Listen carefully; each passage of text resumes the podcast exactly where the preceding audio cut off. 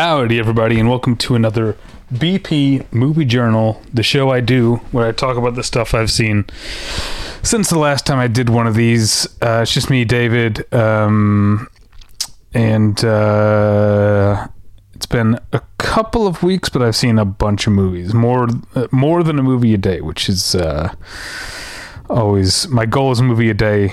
I rarely, I rarely uh, uh, achieve it, but this time of year I have time off work for the holidays and I spend a lot of it watching movies. So let's just dive right in. We are going to start, unfortunately, with Scott Cooper's The Pale Blue Eye. Uh, it's uh, just Scott Cooper. I don't know. We we got to stop. We got to stop letting this happen. We got to stop letting this guy make movies. this is such a mean way to start off the episode, but I just he's so completely humorless and tedious and self-serious. And The Pale Blue Eye is a movie in which uh, a young Edgar Allan Poe, played by Harry Melling, gets uh, enlisted as an assistant in investigating possibly occult murders at West Point. The uh, the detective is played by Christian Bale. Um, it seems like you know a murder, occult murder mystery, young Edgar Allan Poe. Like it seems like the movie should have a sense of of fun to it, but Scott Cooper treats it like it's the most serious historical lesson. It's it's just completely. And the thing is here, and this is less about Scott Cooper and more about the screenplay. There was a while when I was like, okay, this is not as fun as it could be, but it's not as uh, uh, dreadfully like concerned, like convinced of its own weight as something like Hostiles was, uh, or even Antlers. Uh, but then it has this like fourth act at the end that's just like, oh brother, we almost got out alive. But then there's the last like 10, 15 minutes of the movie that are just embarrassingly just what's the word I'm looking for? Just uh, waterlogged. Um, and then, oh man, we're really starting off with some bad movies here because the next up is uh, Belgium's uh, Oscar submission, uh, Lukas Dhont's uh, Close. If you remember, Lukas Dhont made the movie uh, Girl, which was. Um, I think rightfully the uh, uh, a movie that was a, a, subject of some controversy back in 2018 because of the casting of a cis boy to play a trans girl. Um, but uh, not not but that's like I said that was a rightful controversy. In addition to that, that movie Girl just sucked. um, and yeah, Close isn't much better. Uh, it's about two boys who are friends and who they start a new grade level. They start to grow apart as one of the boys sort of becomes more concerned with being like a popular kid. Uh, and these scenes at the beginning, I think, are are well done. I think Lukas Dhont actually does have some qu- quite a bit of uh, tenderness and, and facility with these everyday moments and the illustration of closeness uh yeah the movie's called close. The illustration of like you know non-sexual intimacy among uh good friends and and stuff like that uh the the the beginning of the movie uh, I, I was I was touched by a lot of it but then it takes a huge step in to the most sort of it it it goes in the most eye rolling like juvenile fiction direction you can imagine. You know it's the stuff of a bad netflix series or or, or something. Uh and i it just like from then on, I, the movie was taking itself so seriously, and I was like, "Come on." Um, so I I didn't like Close. Finally, I get to go to a movie that I did like quite a bit. Um, and that's uh, finally got a chance to see Jerzy Skolimowski's EO, um, a movie about a donkey, which uh,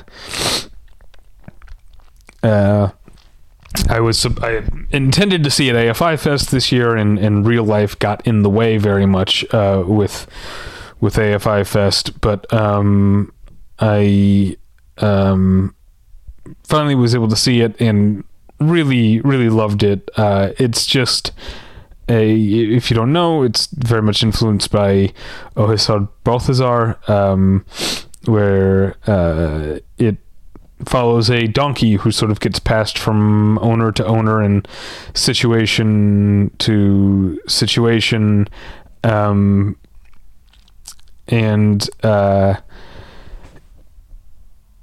uh, it, it's often abused or forgotten um, except but it starts off when we when we first meet EO uh, that's his name. He works works like he has a choice, like he's employed.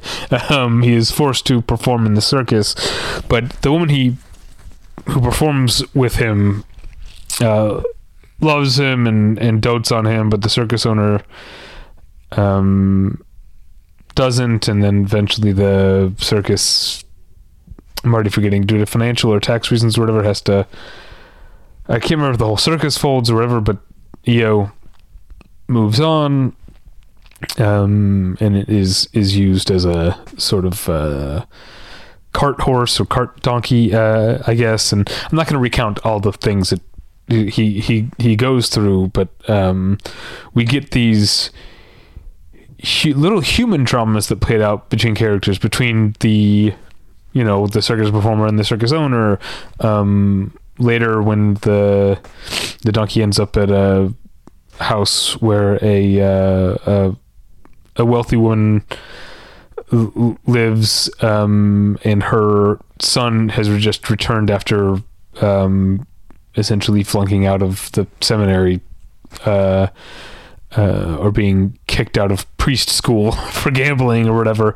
And we so we see these dramas play out, and it's not exactly like we're seeing them through the eyes of EO because EO like doesn't speak English and we do. Or I mean, movie's not in English, but we are, are afforded subtitles. Those of us who speak speak English. Um, so we're seeing these human dramas play out. I'll say for the third time, but because everything's so transitory and because EO is unchanging in so many ways, or or um, at least um, doesn't seem fazed by that much. Uh, these episodes become disconnected and alien, and we're able to see how we we watch them in such a way is to see how human uh, the the the the squabbles and the and the uh, Sturm und Drang of uh, human relationships are all just fleeting, um, and I guess there's a way to look at it in which the movie is depicting humanity as frivolous and silly. Um, but I also think there's a way to look at it in a more optimistic way where it's saying like, hey, in the long run, this doesn't matter that much. You know, the world's going to be okay. We'll survive losing our donkey or getting kicked out of preschool or or whatever. Uh, not preschool, priest school, which I'm now remembering was a joke on Crazy Ex Girlfriend. The confusion between preschool and priest school, um, which is probably why they don't call it priest school. Um, that's the main reason, actually. Uh, all right. Um, so highly recommended. Next up is Laura Poitras's All the Beauty and the Bloodshed, which is a documentary about uh, photographer Nan Goldin, but also specifically about her activism against Purdue Pharma and the Sackler family. Um, as an artist, she's going after the you know this is the the people who were responsible for OxyContin, um, and um, the Sackler family who owns Purdue Pharma, or I guess did, um, donates a lot of money to art museums and universities and has their name all over these wings of museums and universities and stuff like that. They're very big names in the art world, and so Nan Goldin, being a big name in the art world, uh, decides to protest against them through that uh, way, like trying to get museums to stop taking their donations, take their names off the off of the um, museums and stuff uh, off the walls. Um, so Laura Poitras goes back and forth between documenting this, but then also getting Nan Goldin's life story. Um, it's, I think, I'm not trying to be contrarian because I think it's a very good movie. But I've seen so many reactions about it being so emotionally devastating that I feel like I'm some sort of a cold fish that I didn't feel that way. Um, I think maybe like of all things because I had watched uh, Dopesick, the Hulu miniseries. Not that it's this like Dopesick's not better than this, but I guess because I knew all of the points about the Sacklers and how evil they were already that stuff wasn't shocking to me. And then we get to Nan Goldin's life and we get a lot of her photographs. So many Nan Goldin photographs that it became that thing that I've often complained about with documentaries about musicians. Where at a certain point I start to go like, this is just making me want to. Li- I'd rather be listening to the band's music. So I feel like all the beauty and the bloodshed is making me more likely to like seek out a book of Nan Goldin photographs or something like that. Um, but anyway, I'm like I'm I'm sitting here being negative because I'm doing the thing of reacting to the reaction to the movie as opposed to the movie itself. And it happens a lot this time of year when I'm watching a lot of movies that are getting very highly praised because I'm trying to like catch up and see everything I like um, is great by the end of the year. So I'm, I'm try I try not to do that, but that's kind of what I'm doing here. Is I'm reacting to the reaction. I very much liked the movie, um, uh, but I, I just didn't have that that emotional connection to it that so many people seem to be having. Um, next up is Maria Schrader's She Said, which is um, a recounting of the New York Times investigation into uh, Harvey Weinstein's um, sexual harassment and assault and other other behavior. Um, uh, it's a movie that's got it's it's got a stacked cast. Um, you know, you've got uh, Carey Mulligan and Zoe Kazan play the two um, main reporters, but also their bosses are Patricia Clarkson and Andre Braugher. Um, Samantha Short, Samantha Morton shows up. Some character actors I really like, like Peter Friedman and Zach Grenier, show up. Um, so it definitely has this classiness to it, but I uh, can't really escape that it's kind of a a dry procedural. Not that I want it to be like flowery, um, but uh, there's a lot of like, I guess, telling rather than showing uh, in in She Said. Same night, I uh, I watched Steven Soderbergh's Kimi from earlier in the year, um, which is uh, um, like so many of his, so much of his work. It's a on the surface a very much a, a genre exercise. This is the sort of um, modern day version of the corporate conspiracy type thriller where um, Zoe um, uh,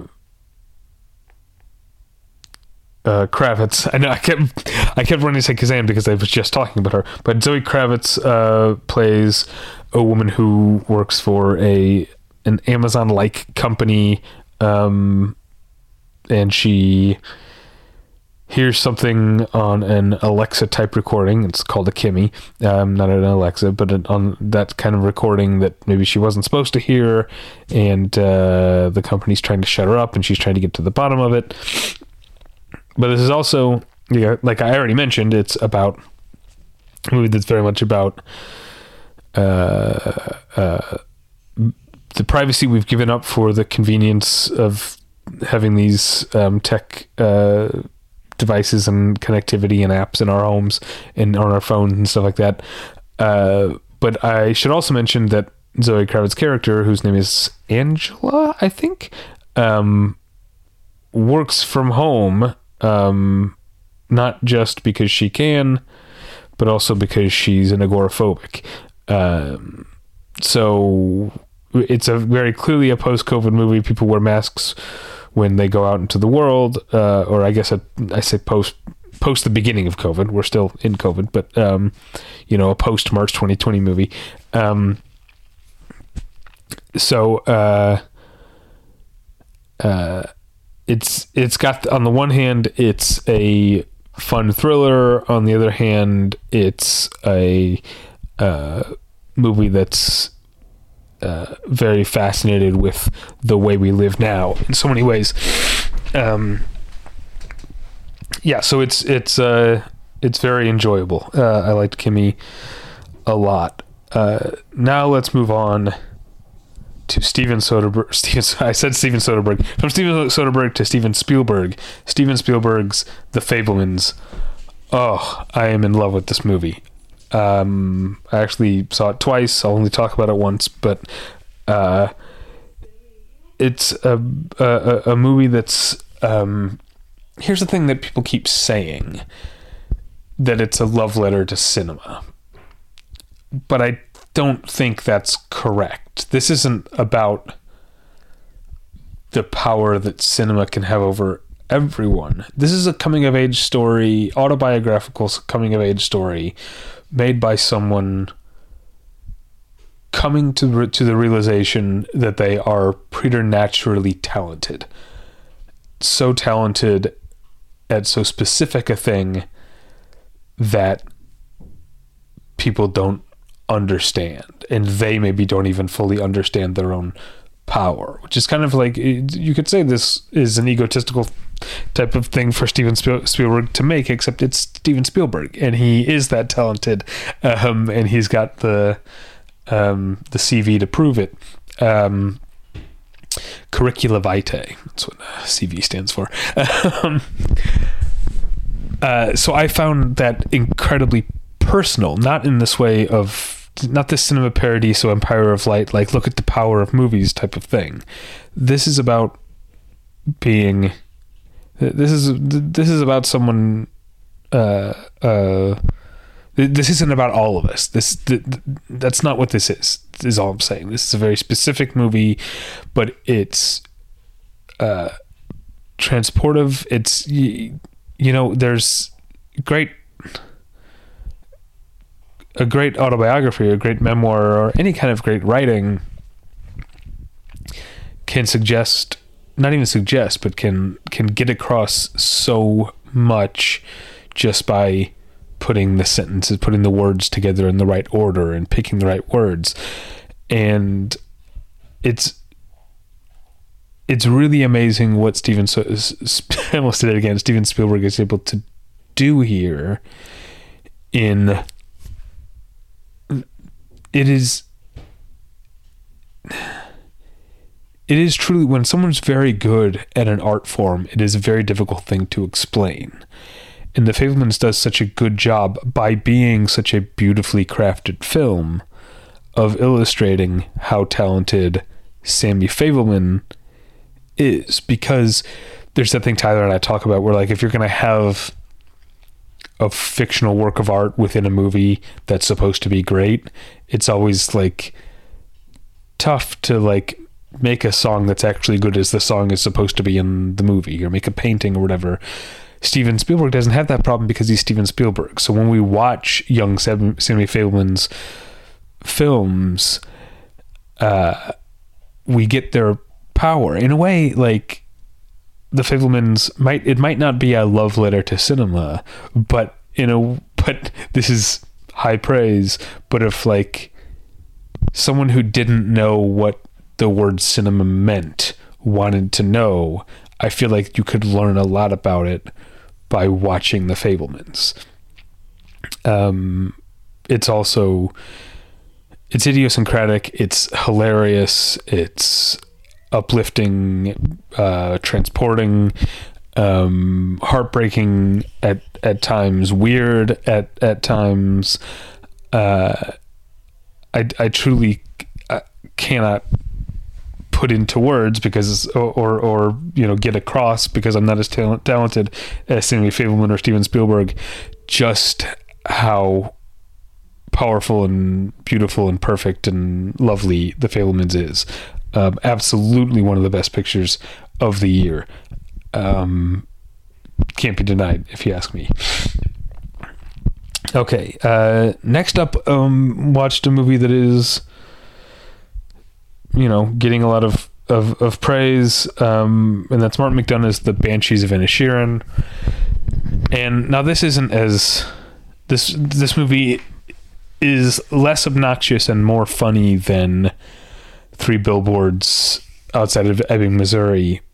Uh, but I still th- I still can't escape how pleased Martin McDonagh is with himself um, as, as a writer in the in this there's a sort of self-conscious cleverness to the cadence um, and the uh, jokes here in in the screenplay. You've got it's a great cast and truly, I, I mean, if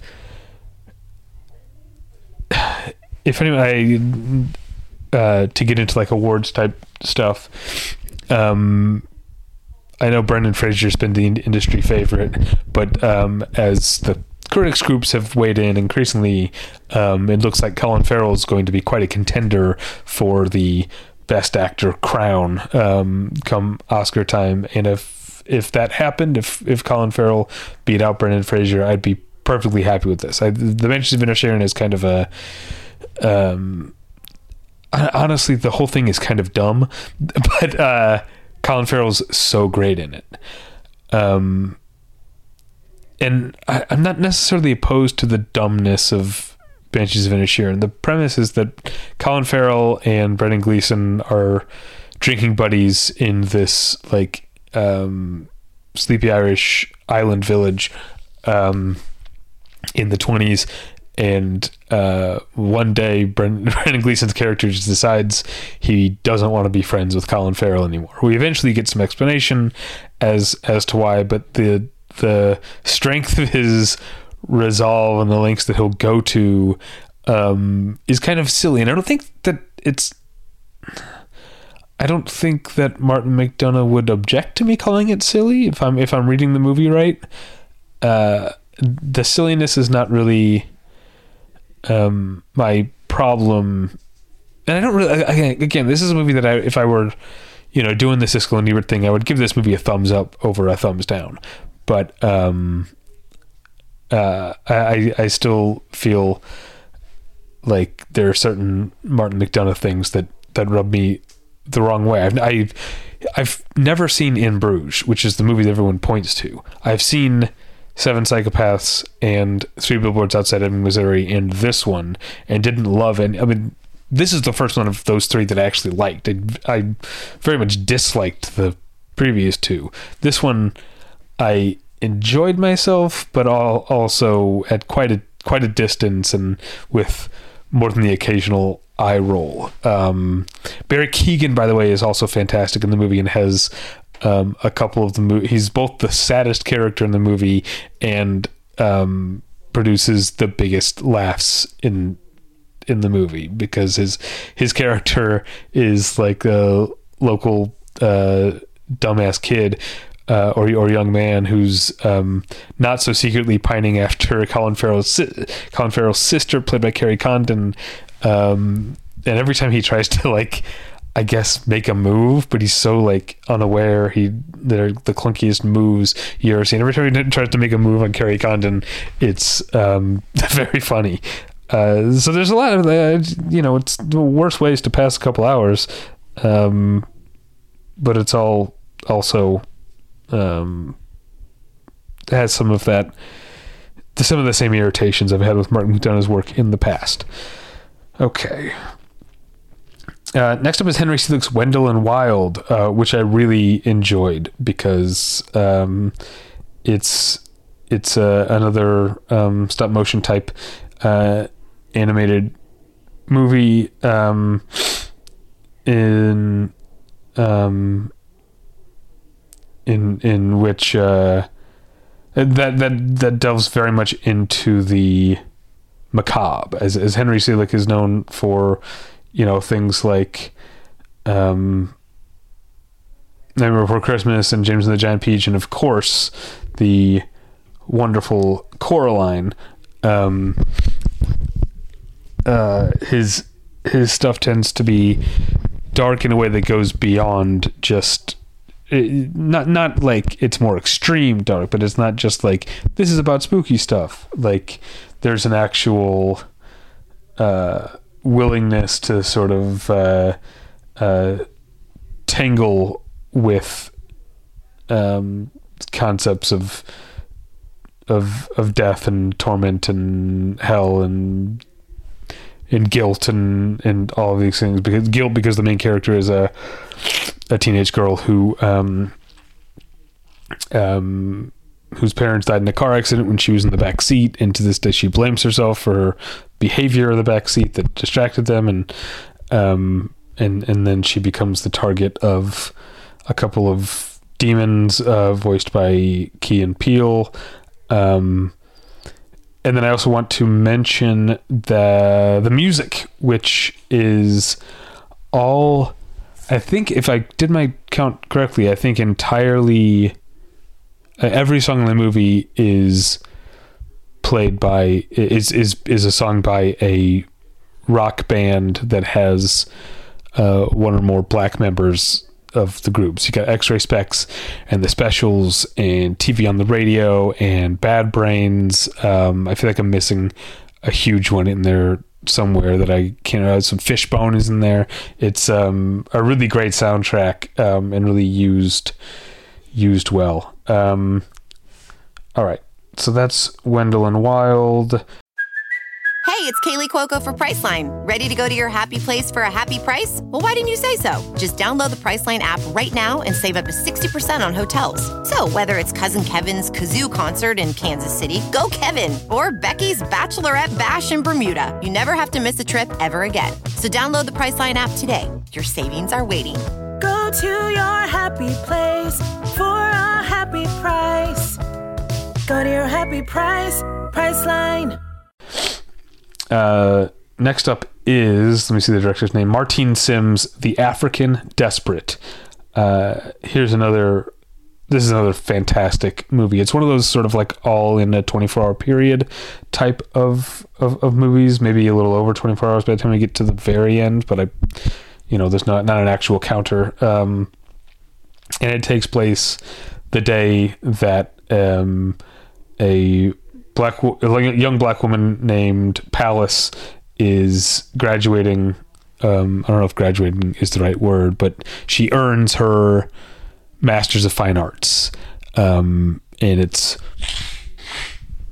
she's in college in this small upstate New York town, and um, she, like I said, did I say she's from Chicago? I can't remember. I said she's from Chicago, but she's from Chicago, and her deal is like even though she clearly has friends in this town um she's sick of most of the people uh, that she went to school with and and and and hung out with or or in some cases didn't hang out with and those people are you know miffed at her or whatever.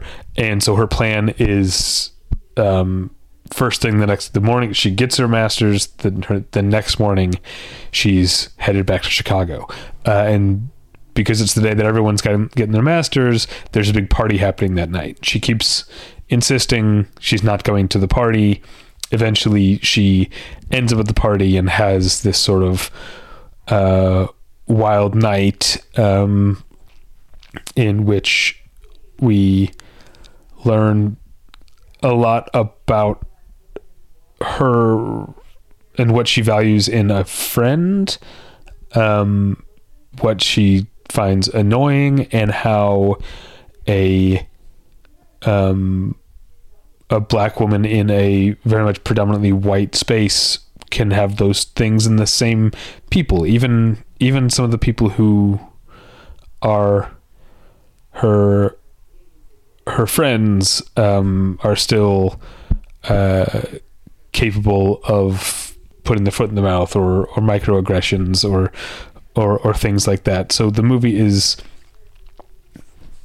um intentionally like confrontational toward an audience like me, a white guy who likes uh, artsy stuff, high, highbrow movies and stuff like that. Um, and I and I and I love that. But um, it's also a character piece um, anchored by a really fantastic performance by an actress named Diamond Stingily. Whoa, what a name! Diamond Stingily.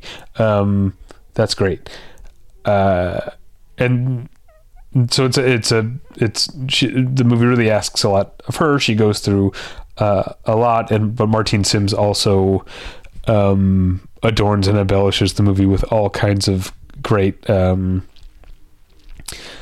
uh, tricks. There's a lot of picture in picture. There's uh, um, colors that maybe don't actually exist in the world we're watching that seem to uh, come and go out of the the frame. There's other a lot of other little touches like that, and the movie is just it's one of those great, just like all in 24 hours, like um uh Dazed and Confused type like party hangout movies, but it's also um a uh, uh a singular character piece at the same time. So yeah, again, like like the Fabelmans, probably one of the best movies of 2022, The African Desperate. Okay. All right. Um, next up, another dark stop motion uh, animated movie, Guillermo del Toro's Pinocchio, and um, the this movie is definitely um, a sort of dark interpretation. Although let's not like forget that Disney's Pinocchio is um, darker than a lot of kid fil- kids films these these days.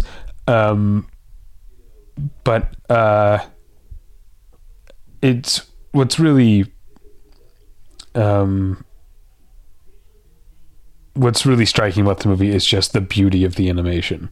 Um, it's uh, each figure, the way they're like, you know, Geppetto carves things out of wood, and each person in the movie, the details in their faces and beards feel like they're they've been so lovingly like etched into these into these figures in the same way, and yet they're so expressive and they move so gracefully and and beautifully and and and gently. Um, it's really just it's so gorgeous um, a, a, movie. Um, definitely can't recommend highly enough, and it's definitely you know, you know this time of year I am so focused on like trying to see all the stuff I haven't seen that I rarely have time to rewatch things. Um, I did, like I mentioned, I did watch The Fabelmans twice. Um, I will probably try and find time to cram in another viewing of Guillermo del Toro's Pinocchio just because there's so much detail to it. I, I can't, I feel like it, every viewing could feel brand new in some ways. Um, loved it. So, uh, next up, um, Nikyatu Jusu's Nanny, um, which is clearly presented as a horror movie and has heavy horror elements um, to it, but it's also not like super scary. Um, there are some scary images and some and some tense scenes, um, but really this is another psychological drama of a um, Senegalese woman working in New York City as a nanny to a wealthy um, family who have who have one daughter, and um, she's doing so in order to save up enough money to bring her son and her sister from Senegal to New York. At uh, you know, by the, the movie, I think takes place.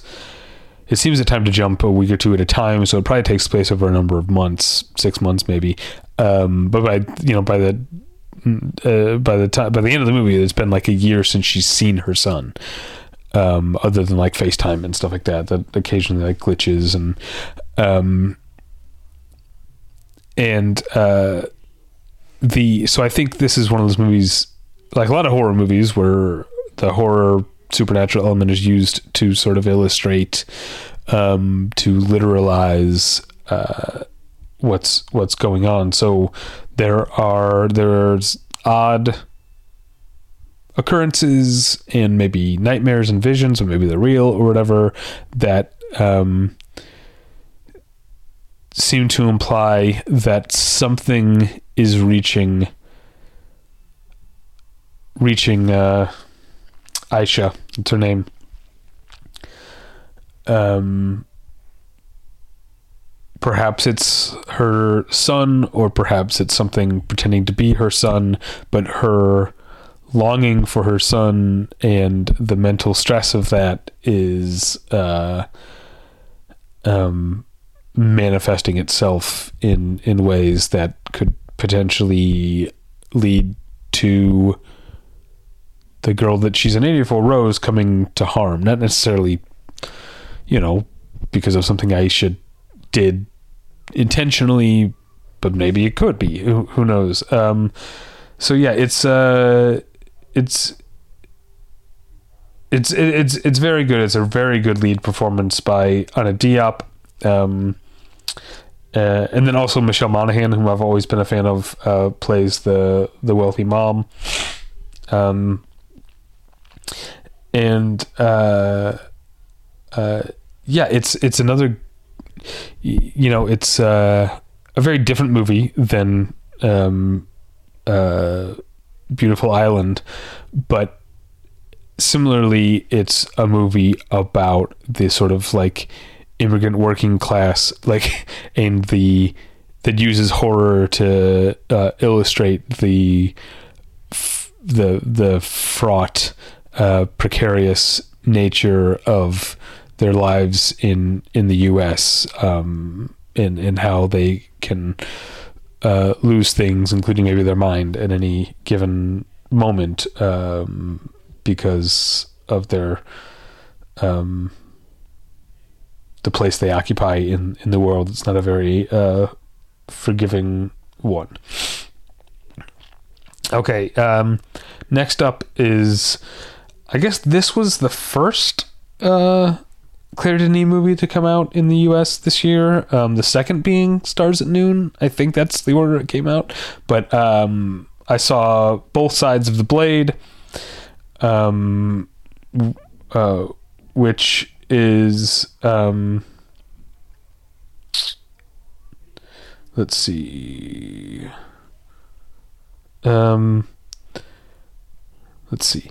So, uh, it's a love triangle movie. Juliette Binoche and Vincent Lindon play um, characters who have been living together and, and romantically partnered for a very long time, and then her um, ex, who's also an old friend of his, comes back to Paris. Um, that's how they met was was through him. Um, so it's not a coincidence. Um, and uh, the movie he seems to re- uh, Vincent Lindon's character, um, name is Jean, uh, reconnects with Francois first, and at first it seems like Sarah, played by Julie Binoche, is maybe untrusting of why this friendship would be rekindled, but we sort of start to realize maybe that's a projection because um, she, not maybe she eventually says that she does. She still um, loves Francois in a lot of ways, and she loves Jean too. um, and so um, uh, yeah, it goes from being it starts being the story of a woman who thinks she's being or we might think is being gaslit or something um, but is actually tearing herself a, a, a, apart um, and potentially ruining two relationships who who knows um,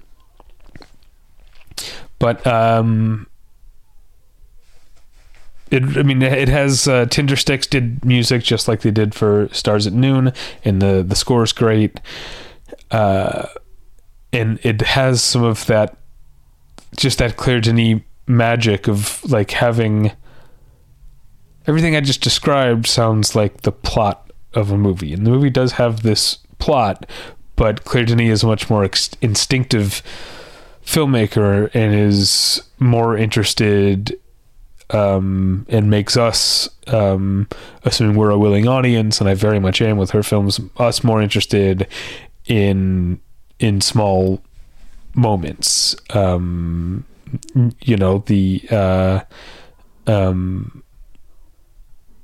there's a there's a whole thing about Jean and Francois working together in an agency, and the agency having a grand opening like party, and um, I mean, this is a huge turning point in the movie because this is where we go from thinking like, is Francois keeping or is Jean keeping something from her about his friendship with Francois to realizing it's about her is when she goes to the party and um the the devastating beauty in Julia Binoche's performance as she's like sort of uh, reduced to this um neurotic um, uh, a teenager, you, you know, uh, um, unsure. Uh, you know, this is Julie Binoche tends to play women who are very sure of themselves because Julie Binoche always seems to be a very confident person, and and uh, the the the way that she um, reacts to not knowing what to do with herself when both the men she loves are in the same room uh, together, men she loves are in the same room together. Um, and Claire Denis spends so much time with that because I think she, like us, is just in awe of Julia Binoche and and Claire Denis, a, a filmmaker who is not going to let her, you know, assuming she even has storyboards for the day, she's not going to let her storyboards um, uh, get her to ignore something astounding and beautiful and profound that's happening in the moment. Uh, and, and, and that's true of so many of her films. It's definitely true of both of her films this year. They're they're so um, instinctive and and they seem to follow their own uh, internal muse, compass, and logic at any given time, as opposed to um, following a scheme or, or things being dictated overly directed. You know, um, I feel like the greatest directors don't um, are are more or at least maybe my favorite directors tend to be more reactive than proactive um, and and I think that ability of Claire Denis to um, not command beauty but to recognize and capture it is what makes her one of the best going uh, right now so that's both sides of the blade. Uh, next up, we're in the home stretch, I think. Um, yeah, last four or so movies. Uh, next up is Todd Field's Tar, and uh, yeah, I, uh, I I was a sucker for this movie. In the opening scene, I was like, wait, is I couldn't. I was like, is Cate Blanchett bad? Is she chewing the scenery? Or like, oh no, this is the self like self-conscious bravado of this showy uh, woman Lydia Tar that's that's coming through. Um, so it's actually I think a fantastic performance. Uh, and Tar is one of those movies. I, I, I love this kind of movie, um, but uh, one of those movies that is full of people talking. People talk, talk, talk, talk, talk the entire movie, but they're not telling you how you're supposed to feel or telling like they're not literalizing they're putting their emotions into words you're supposed to find the actual uh, uh, the actual meaning, the actual thing that's going on. It reminds me, it's very different stylistically, but in that way, it reminds me like a Whit Stillman film. Uh, also about very well educated, uh, generally about educated people who are uh, at least in, involved or, or aware of the art world and the uh, culture world.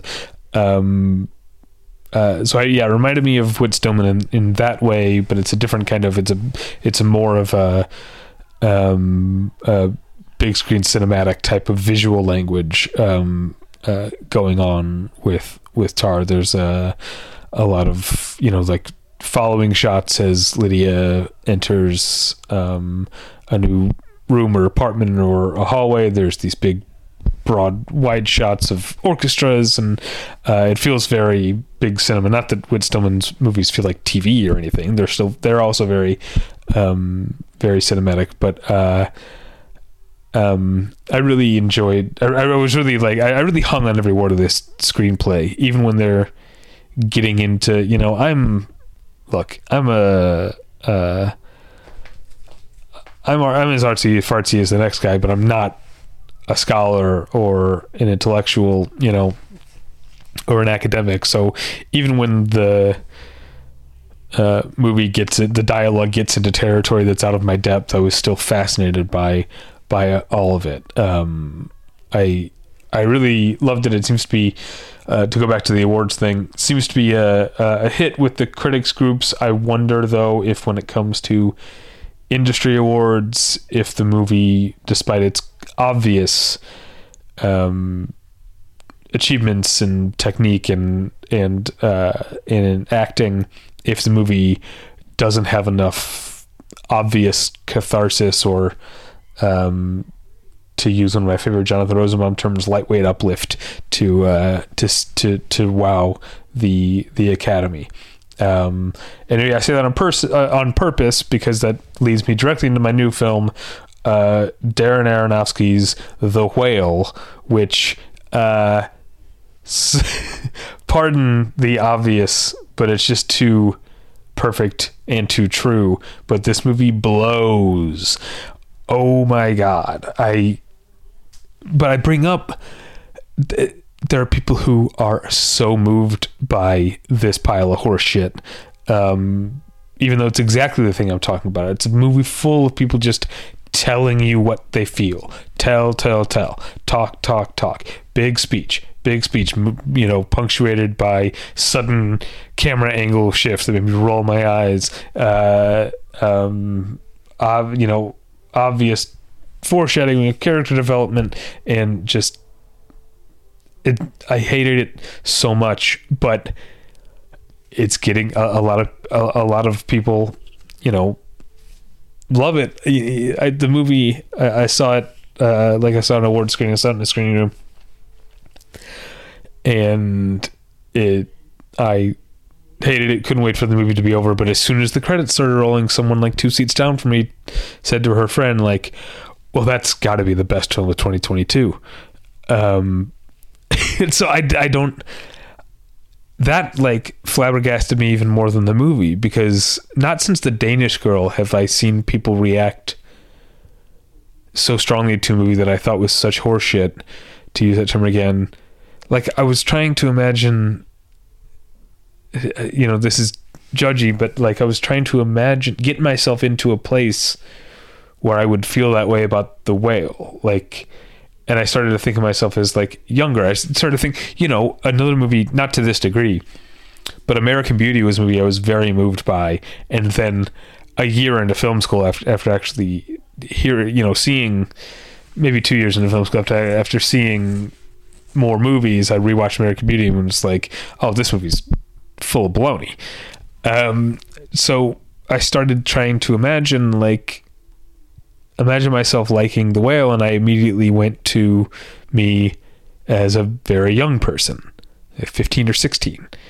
And I was trying to think, how few movies would I have had to have seen in my life to think The Whale is a good one? Uh,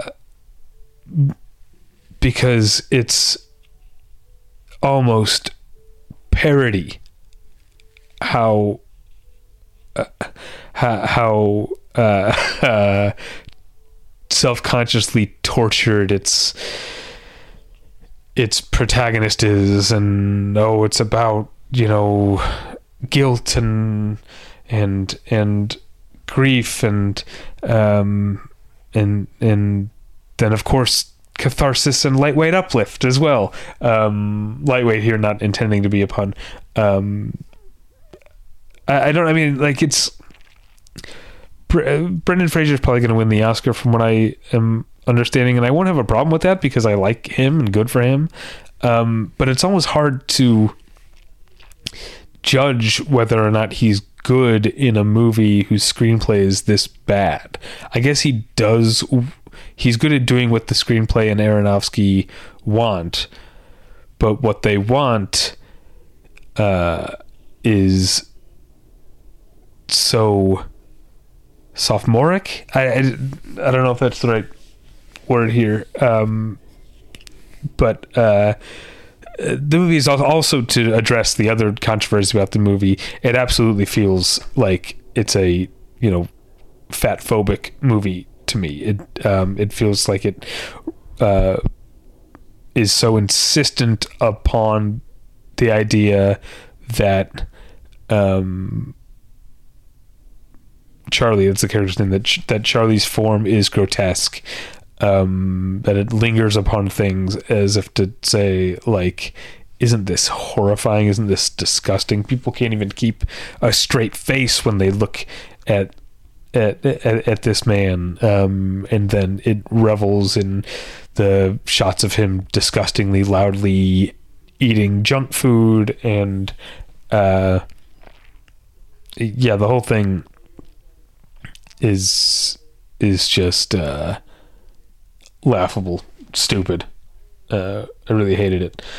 So let's move on to a movie i really really liked and that's noah baumbach's white noise um which i was um, it's a Netflix movie that I was lucky enough to get to see it in a theater, which is always a preferable way to see any movie, um, and this one's no exception. Uh, it reminded me in many ways of David O. Russell's I Heart Huckabees, in that it's a very heightened, often very goofy, nearly science fiction um, romp with a bunch of different characters, and it goes a bunch of different directions um, and it's hilarious and people don't talk like real people but it's also a movie that's uh, preoccupied with unpeeling the way that we think about the world i mean i think i haven't seen our i heart huckabees in a long time but that one feels more about like knowing yourself and knowing others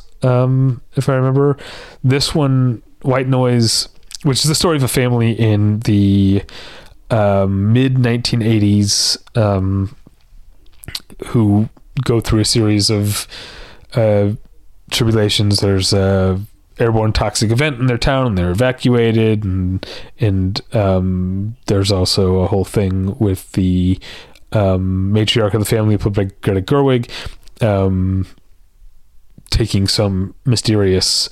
Uh, um, prescription medication that's having an out uh, effect on her.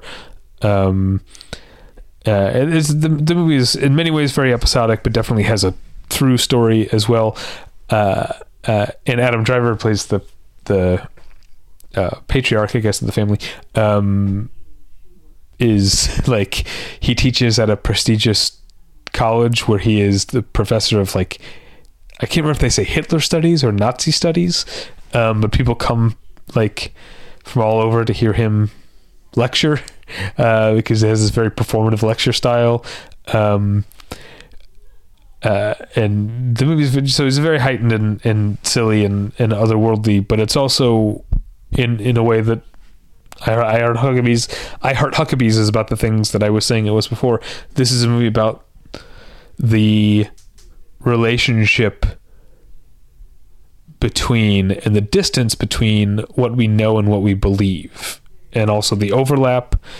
But also, there are things we think we know, and there are things we know but don't believe. That seems to be the um, the big thrust of the movie is um, the idea of death. We all know we are going to die, but we don't. Oftentimes, we don't really let ourselves believe it, um, and that's obviously some pretty heavy stuff. But it also leads to some of the funniest stuff. There's a scene where Don Cheadle plays uh, another professor at the college and, and, a friend of Adam Driver's, and he um, informs Adam Driver that one of their colleagues has passed away over the the semester break.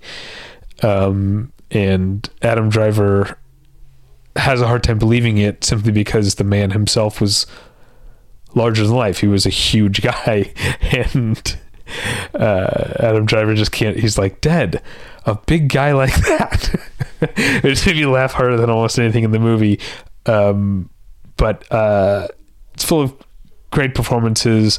Um, ridiculously flowery language, but not in that Banshees of Inisherin um, self-conscious like showy way it's just like i legitimately believe noah baumbach's having a blast writing this and the and the actors are all having a blast saying these these ridiculous things um uh and also it's you know um uh, Noah Baumbach's now made a few movies for for Netflix, and this one really shows off the the budget. There's um, some big, you know, visual effects sequences with the the airborne toxic event I mentioned earlier, um, but also there's huge crowd scenes um, with the with the evacuation of of the town that are like staged on a massive level of like the family trying to almost like Steven Spielberg's War of the Worlds of like the family trying to get to their station wagon to get away from this toxic event while mayhem is going on around them and people running every direction and people are getting hit by cars and diving into one another's like makeshift tents and stuff like that and it's like massive madness um, and uh, it's interesting to think that to, to, reflect that that Noah Baumbach who's someone who is better known for um, personal uh, interpersonal talking movies um, uh, uh, is also so good at at something at this level.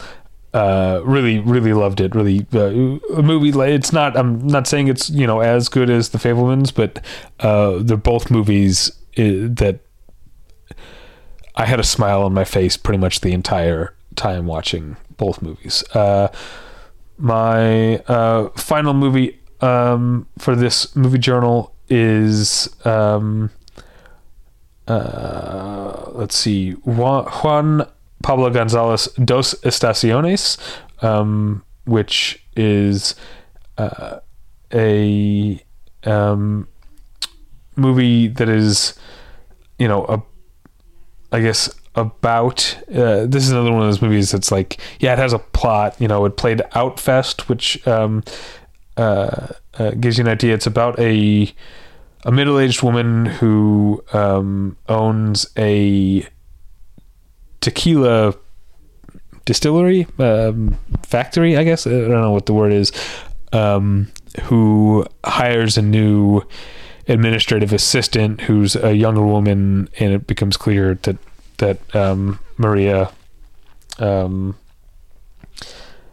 has feelings for each, this younger woman and is like um uh, has I guess a crush on on her. But that, that's the story but the movie also has this uh beautiful stillness and patience to it. You, you know you've got a movie that um is about people who make tequila and so you get to see a lot of the tequila making process especially the harvesting of the agave um, also the keeping uh, plant diseases away from the agave you know uh, spraying pesticides and, and and stuff like that but the harvesting and and then the processing of it and these these these shots they either stay still and just watch someone hacking away at the agave plant and then tossing it into uh, a basket that's on the back of a donkey, uh, or you've got these moving shots that follow the agave is being sort of mashed up in the machine on the factory floor, and there's just this this patience and in in beauty um, to to the movie that uh, if you know me is like very much up my alley. So this is very much my my kind of of thing.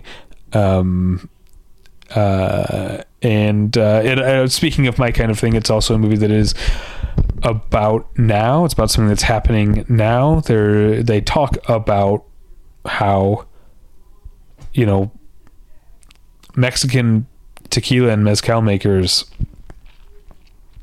are struggling right now because like small batch craft tequila is such a big thing that these big companies are delving into it and out who are from outside of Mexico and now they're buying up the agave plants and now um, people who families and, and, and stuff who have been making these drinks for decades or, or longer are now struggling because the price of agave is is going up. The, so the movie like touches on all of that without it being, um, you know, didactic or or uh, or preachy or feeling like a Wikipedia article or anything like that uh, at the same time. And so. Um, uh, is a classically beautiful movie um, that also serves as a reminder that movies themselves are not just